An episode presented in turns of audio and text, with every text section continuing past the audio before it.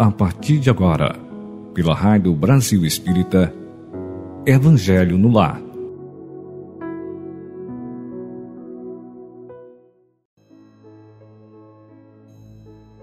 Olá, amigos ouvintes da Rádio Brasil Espírita. Bom dia, boa tarde, boa noite ou aonde quer que vocês estejam. É com grande alegria que aqui nos encontramos novamente para mais um Evangelho no Lar, aonde convidamos Jesus, os bons amigos espirituais, a participarem conosco deste banquete de luz e bênçãos. Então vamos procurar um lugar aconchegante e silencioso para nos sentarmos confortavelmente e trazer para perto de nós uma jarra ou um copo com água para ser fluidificada pelos médicos, pelos enfermeiros da espiritualidade querida. Então vamos iniciar fazendo uma pequena leitura do livro Agenda Cristã de Francisco Cândido Xavier pelo espírito de André Luiz. E dando seguimento é o item 3, que se chama privilégios cristãos. Manter suprema fidelidade a Deus, esquecer os próprios desejos atendendo aos superiores desígnios, humilhar-se para que a mão do Senhor seja exaltada, conquistar a si mesmo, renunciar com alegria em benefício dos outros, retirar lucros eternos de perdas temporárias, trabalhar na construção do reino divino, esperar quando outros desesperam, penetrar o templo do silêncio em meio do vozerio, guardar a fé acima da tormenta de dúvidas, calar a tempo de modo a não ferir, falar com proveito, ouvir o divino amigo em plena solidão, servir sem recompensa, suportar com valor a própria cruz, sofrer aprendendo e aproveitando, amar sem exigências, ajudar em segredo, semear com Cristo desapegando-nos dos resultados, encontrar irmãos em toda parte, cultivar o prazer de ser útil, discernir o justo valor das causas e das coisas, santificar o mal, amparar com sinceridade os que erram, perdoar quantas vezes for necessário, superar os obstáculos, conservar a jovialidade e a doçura, sustentar o bom ânimo, desprender-se dos enganos do mundo antes que o mundo nos desengane, perseverar no bem até o fim. Esse é um dos privilégios que André Luiz nos coloca. Vamos então fazer a nossa prece, fechando os olhos do corpo e abrindo os olhos da alma, respirando profundamente o hálito divino e expirando devagar para que nossos pulmões sinta os fluidos salutares e relaxando o nosso corpo para entrarmos em sintonia com o nosso Pai Maior. Vamos procurar trazer agora em nossa tela mental a figura do nosso amigo, do nosso irmão, do nosso Mestre Jesus, para sentirmos a Sua presença, convidando-o para o nosso lar, para trazer bênçãos a nós e a todos aqueles que conosco convivem. Vamos também pedir mentalmente a presença desses amigos espirituais que possam fazer uma varredura, uma higienização em cada cantinho do nosso lar retirando qualquer miasma, qualquer pensamentos negativos, tirando também possíveis irmãozinhos que de alguma forma possam estar influenciando nossa mente para que eles sejam conduzidos a hospitais ou locais próprios, para que sejam auxiliados por não saberem o que estão fazendo, nos causando mal e a eles também. E que Jesus, nosso irmão, nos abençoe e nos ampare para mais este Evangelho no lar e que nos ajude a trazer luz para todos nós e nossos corações. Graças a Deus e que assim seja. Vamos então, meus amigos, ouvintes, dar continuidade à leitura do livro Jesus no Lar, que é uma obra psicografada por Francisco Cândido Xavier e pelo espírito Neio Lúcio. É um livro em que traz histórias de muita reflexão. E o item deste livro hoje é o 36, que chama-se O Problema Difícil. Entre os comentários da noite, um dos companheiros mostrou-se interessado em conhecer a questão mais difícil de resolver nos serviços referente à procura da luz divina. Em que setor da luta espiritual se colocaria o mais complicado problema? Depois de assinalar variadas considerações ao redor do assunto, o mestre fixou no semblante uma atitude profundamente compreensiva e contou. Um grande sábio possuía três filhos jovens inteligentes e consagrados à sabedoria. Em certa manhã, eles altercavam a propósito do, do obstáculo mais difícil de vencer no grande caminho da vida. No auge da discussão, prevendo talvez consequências desagradáveis, o genitor benevolente chamou-os a si e confiou-lhes curiosa tarefa. Iriam os três ao palácio do príncipe governante conduzido algumas dádivas que muito lhes honrariam o espírito de cordialidade e gentileza. O primeiro seria o portador de rico vaso de argila preciosa. O segundo levaria uma corça rara. O terceiro transportaria um bolo primoroso da família. O trio fraterno, então, recebeu a missão com entusiástica promessa de serviço para a pequena viagem de três milhas. No entanto, a meio do caminho principiaram a discutir. O depositário do vaso não concordou com a maneira pela qual o irmão puxava a corça delicada. E o responsável pelo animal dava instruções ao carregador do bolo, a fim de que não tropeçasse, perdendo o manjar. Este último aconselhava o portador do vaso valioso para que não caísse. O pequeno séquito seguia, estrada fora, dificilmente, porquanto cada viajor permanecia atento a obrigações que diziam respeito aos outros, através de observações acaloradas e incessantes. Em dado momento, o irmão que conduzia o animalzinho esquece a própria tarefa, a fim de consertar a posição da peça de argila nos braços do companheiro.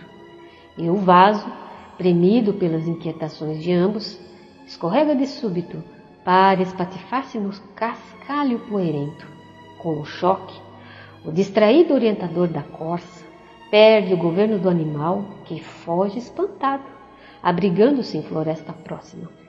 E o carregador do bolo avança para assustar-lhe a fuga, internando-se pelo mata dentro, e o conteúdo de prateada bandeja se perde totalmente no chão.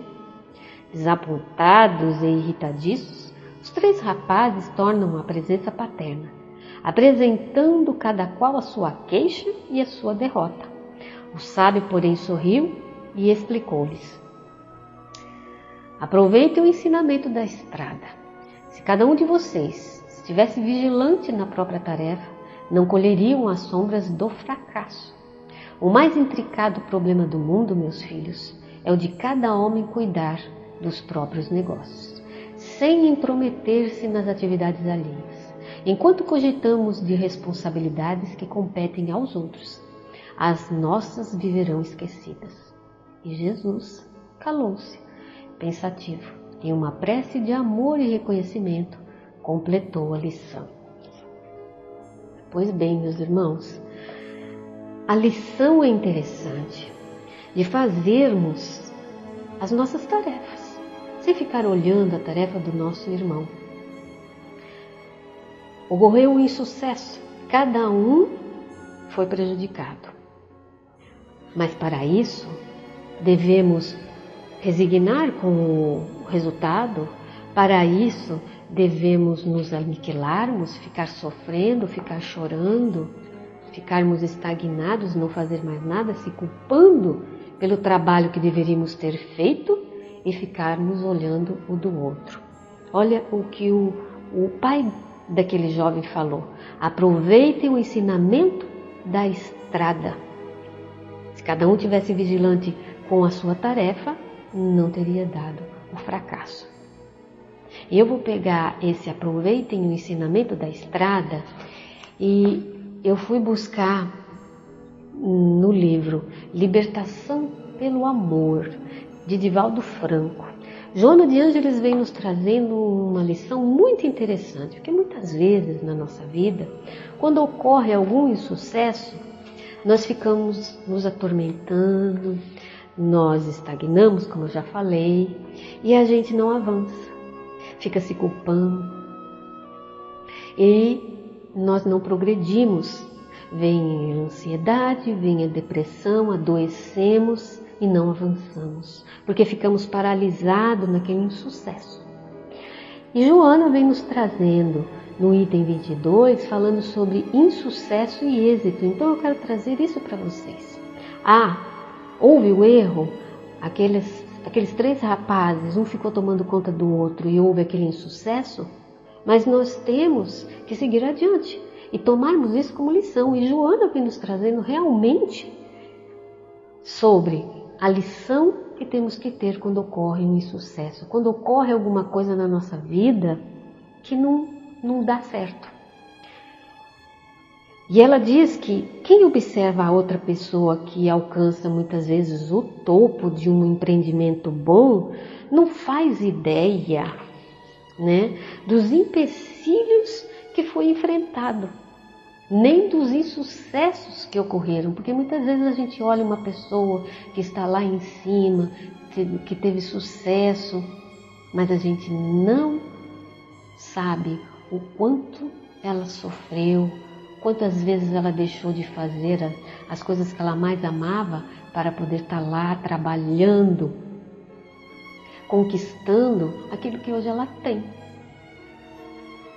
Então ela diz que em cada um dessas pessoas resumou uma experiência iluminativa para um próximo enfrentamento, estimulando sempre o seguinte, o, segundo, o seguinte passo de segurança.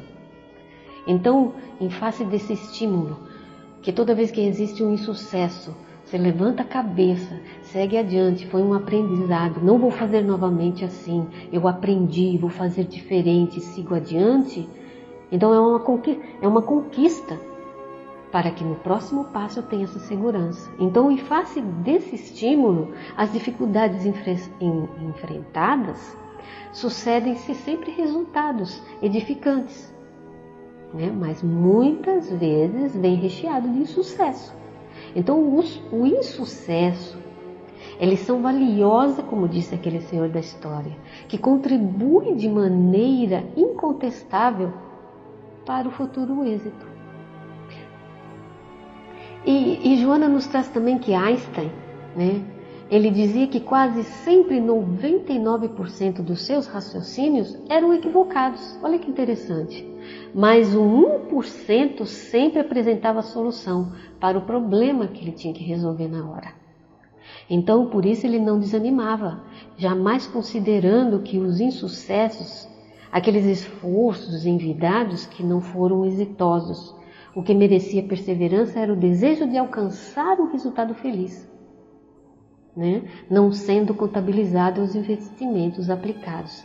Então, quando ocorre um insucesso, que nós não devemos ficar parados e estagnados no erro, na culpa, não. Que seja uma alavanca para que a gente consiga superar, aprender e seguir adiante para ter o êxito.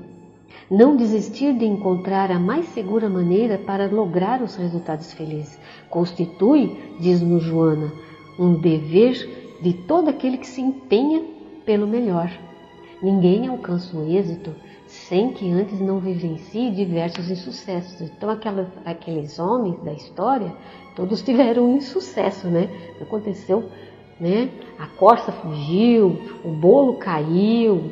Então, cada um, né? O vaso quebrou, mas não é por isso que tem que parar, tem que continuar, né? Não cuidando da vida um do outro, cuidando de si, do seu trabalho. Então, quando não se aprendeu a realizar, não se tem a capacidade para administração nem preservação do que foi conquistado. A sabedoria né, ensina que o insucesso e a dificuldade ela tornam-se mestres que orientam a nós para lograrmos êxito. Ninguém é especial, irretocável, que viva quinhoado com ininterruptos sucessos até o momento em que chega ao ápice da carreira. Não, isso aí é conto de fada, nos diz Joana. Tudo exige esforço, empenho, luta, trabalho constante. Então, a busca do sucesso é o resultado de um bem empreendido, empreendida realização, que também se faz né, assinalar por alguns prejuízos durante essa sua execução. Agora nós vamos falar, e como disse Joana, de Jesus. Porque Jesus veio à Terra investido da tarefa de construir nos corações o reino de Deus. Ele, ele se empenhou com total abnegação, mas, no entanto, haja logrado, sem que, no entanto, haja logrado de imediato o resultado que ele almejava. Ele sabia também que deveria colocar primeiro os pilotes da glória, da gloriosa construção e que o templo, mediante os processos evolutivos através da história, se encarregaria de materializar a tarefa. E até hoje, meus irmãos, muitos, muitos irmãos não entenderam o que Jesus veio fazer aqui na terra, que é nos ensinar através do seu evangelho. E qual é o seu evangelho? as leis de seguir as leis de Deus. O perdão, a ética, o respeito, a paciência, a maneira com que eu me porto, com que eu falo, com que eu entendo, que cada um tem o seu degrau evolutivo, assim como eu, como eu devo respeitar o outro, assim como eu quero que o outro me respeite. Então, tudo isso é o Evangelho de Cristo, mas não um Evangelho morto, que nós só estudamos, mas acima de tudo devemos praticar. Tem que ser um Evangelho vivo, de ação e de trabalho no bem. Então, meus irmãos, essa história nos ensinou muito, me ensinou muito, que deveremos fazer o nosso trabalho, olhar para nós primeiramente né? Olhar para o nosso irmão com o intuito de ajudar. Muitas vezes, nós, no intuito de ajudar, atrapalhamos. Por isso que temos que ter a sabedoria e o discernimento para saber o melhor momento de ajudar os nossos irmãos. Se o nosso intuito sempre foi de ajudar, mas mesmo assim deu errado, que possamos orar, pedir desculpa e auxiliar o nosso irmão. O que nós podemos fazer já que erramos, não é? Outro ensinamento da nossa responsabilidade do nosso serviço, do trabalhar. E se ocorrer um insucesso, que nós façamos e entendamos que esse insucesso é para aprendermos, para não ficarmos parados e seguir adiante, porque o êxito é cheio, recheado de insucessos nos fortalecemos e assim teremos um êxito, um sucesso mais fortalecido com discernimento e com sabedoria. Se nem Jesus, que esteve aqui na terra, conseguiu 100% de sucesso, que isso é o tempo que faz que cada ser entenda o seu evangelho, não somos nós, né? De uma hora para outra. Nós vamos conseguir sim, mas o tempo vai nos ajudar a sedimentar e a entender toda batalha e que todo êxito exige trabalho constante e que cada erro são experiências para que possamos refletir, parar e meditar de fazermos o melhor e nunca desistir. Essa é a lição de hoje, meus amigos, ouvintes da Rádio Brasil Espírita. Espero que vocês tenham gostado e vamos à oração, à prece final. Fechando os nossos olhos, agradecendo primeiramente a essa espiritualidade querida que está conosco, nos auxiliando para que entendamos a cada dia mais as lições aqui proferidas, tanto por mim como todos aqueles companheiros que nos ajudam fazendo o Evangelho no Lar online. Agradecendo também a todos os nossos irmãos que nos ouvem, que nos ajudam, que é um estímulo para nós fazermos ainda mais esse trabalho grandioso de divulgação da doutrina espírita através desses canais pela internet, pedindo agora que a espiritualidade amiga, Bezerra de Menezes, Irmã Sheila, Jesus, esteja conosco em nosso lar, abençoando-nos, fluidificando, colocando remédios, vitaminas e sais minerais nas nossas águas e neste passe fraterno que nesse momento está sendo aplicado em nós. Que as bênçãos de Jesus também sejam levadas aos irmãos que estão escritos nos cadernos de oração, aos nomes que estão passando nesse momento pela nossa mente, aos irmãos que estão muitas vezes incômodo ao lado, que todos recebam esses remédios administrados pela espiritualidade, pelos médicos maiores, para que todos nós, quando tomarmos desta água, sejamos abençoados, que a nossa mente seja restabelecida pelo equilíbrio do entendimento, da coragem de seguir adiante, praticando o Evangelho do Cristo do discernimento e do entendimento, de respeito e de amor ao nosso próximo e a nós mesmos.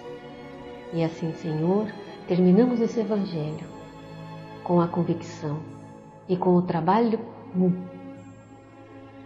com o trabalho desse Evangelho que nos ilumina sempre, colocando em prática o teu Evangelho, Mestre Jesus. Fique conosco hoje, agora e sempre. Que assim seja. Obrigada, meus irmãos, ouvintes da Rádio Brasil Espírita. Fiquem com Deus, muita paz e bênçãos a seus lares. E até a próxima. Tchau, tchau.